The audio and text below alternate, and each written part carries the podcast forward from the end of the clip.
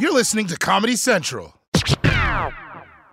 Whether this is her first Mother's Day or her 40th, she deserves more. Shop tons of stunning on trend jewelry for every budget at Diamonds Direct. Diamond fashion jewelry, beautiful birthstones, everyday pearls starting at just $200. Commemorate the real loves of her life with a gorgeous pendant featuring the birthstone of the one who made her mom. This Mother's Day, Diamonds Direct is everything you need to say thank you. Diamonds Direct, your love, our passion. Online at diamondsdirect.com. You know you've got a comeback in you. When you take the next step, you're going to make it count for your career, for your family, for your life. You can earn a degree you're proud of with Purdue Global. Purdue Global is backed by Purdue University, one of the nation's most respected and innovative public universities. This is your chance. This is your opportunity. This is your comeback. Purdue Global, Purdue's online university for working adults. Start your comeback today at purdueglobal.edu.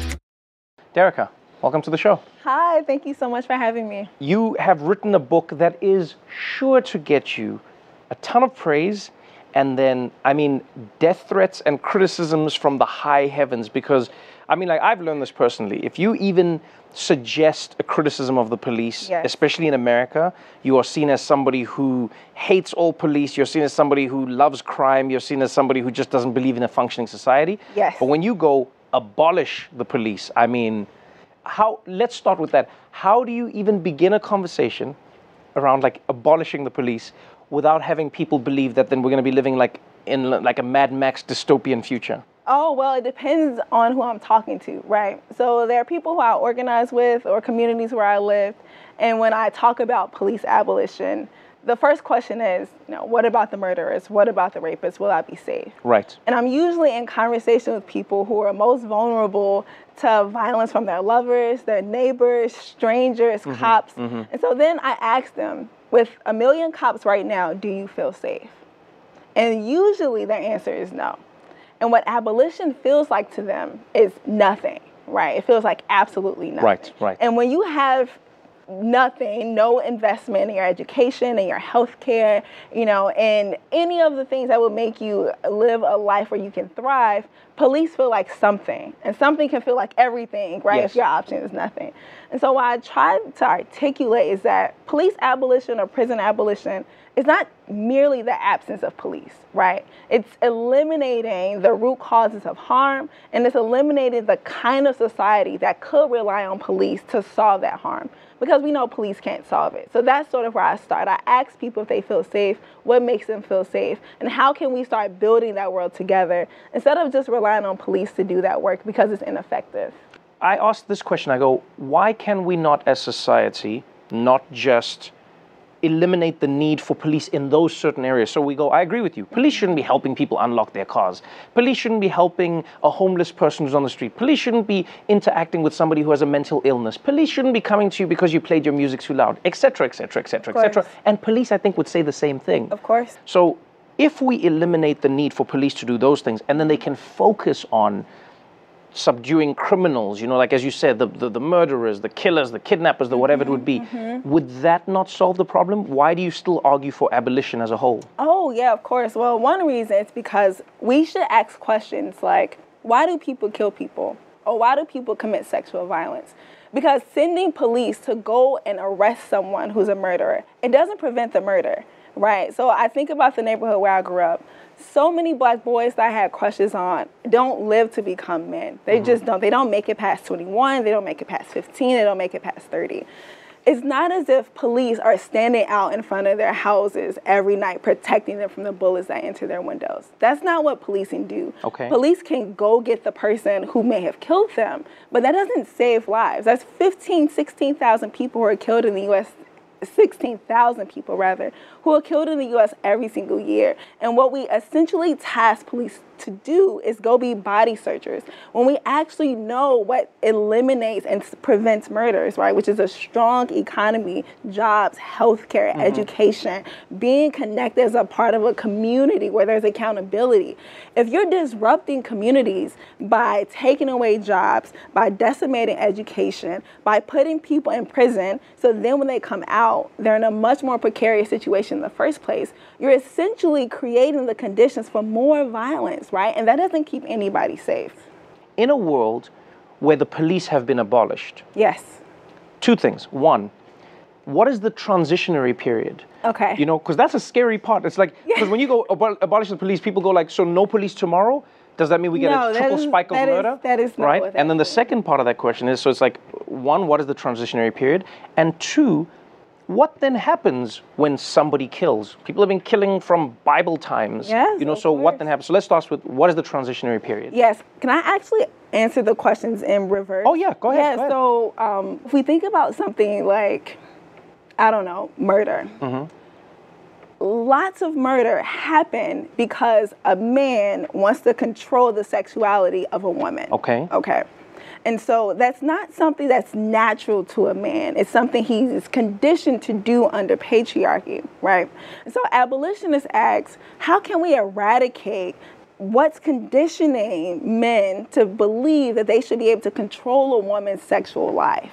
Right? How do we eradicate that impulse to say, no, you can't leave this house, no, you can't break up Right. with me, to the point where we'll murder that person? The second reason why people kill each other is for control, um, like over petty arguments. Something you said, and I'm using men as an example because they're overwhelmingly convicted of murder. they're Right, right, right. Right, okay.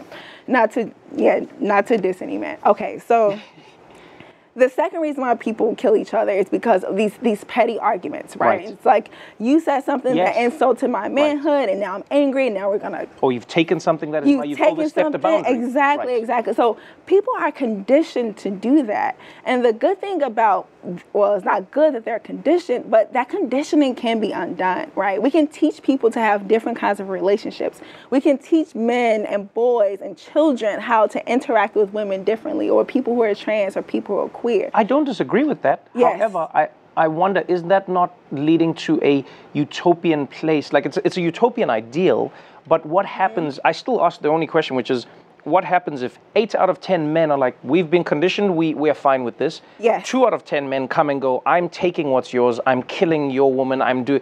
Who then now? Yes, which is why I tried to answer the questions in reverse. Okay. Because one, abolition does not happen overnight. There are Okay. a million cops. There are 2,300 jails and prisons. There Mm-hmm, 18,000 law enforcement agencies. America loves cops. There's no way abolition is going to happen like overnight. Right. And there's no abolitionist who I know, who I organize with, who expects it to happen. What we do expect people is to be committed to experimentation, to figuring out how to get there. How do we get to that two out of 10? I hear. Because right now we're in a society where it's like nine out of 10, I right? How do we how do we even get there? And so what's frustrating is that people will have take a whole step back and say, well, you don't have an answer for every single scenario. So there's no need to do anything. So doesn't right. What's so sad is that cops don't have an answer for every single scenario. But who is funded?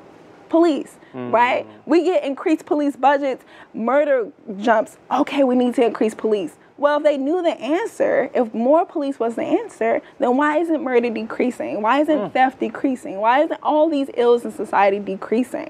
And so we're doing the inverse, right? So the one example that's usually helpful for me it's the analogy of like a house with a with a leaky roof. Right. Right. So you have it's dripping and dripping and dripping. And then you put a bucket underneath it to catch this water.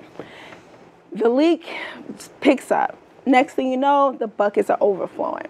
And at some point, someone who has sense in the house says, we need to get rid of these buckets because they're like, it's mess everywhere. It's not working on the leak. And abolitionists are trying to figure out, well, why is the house leaking in the first place?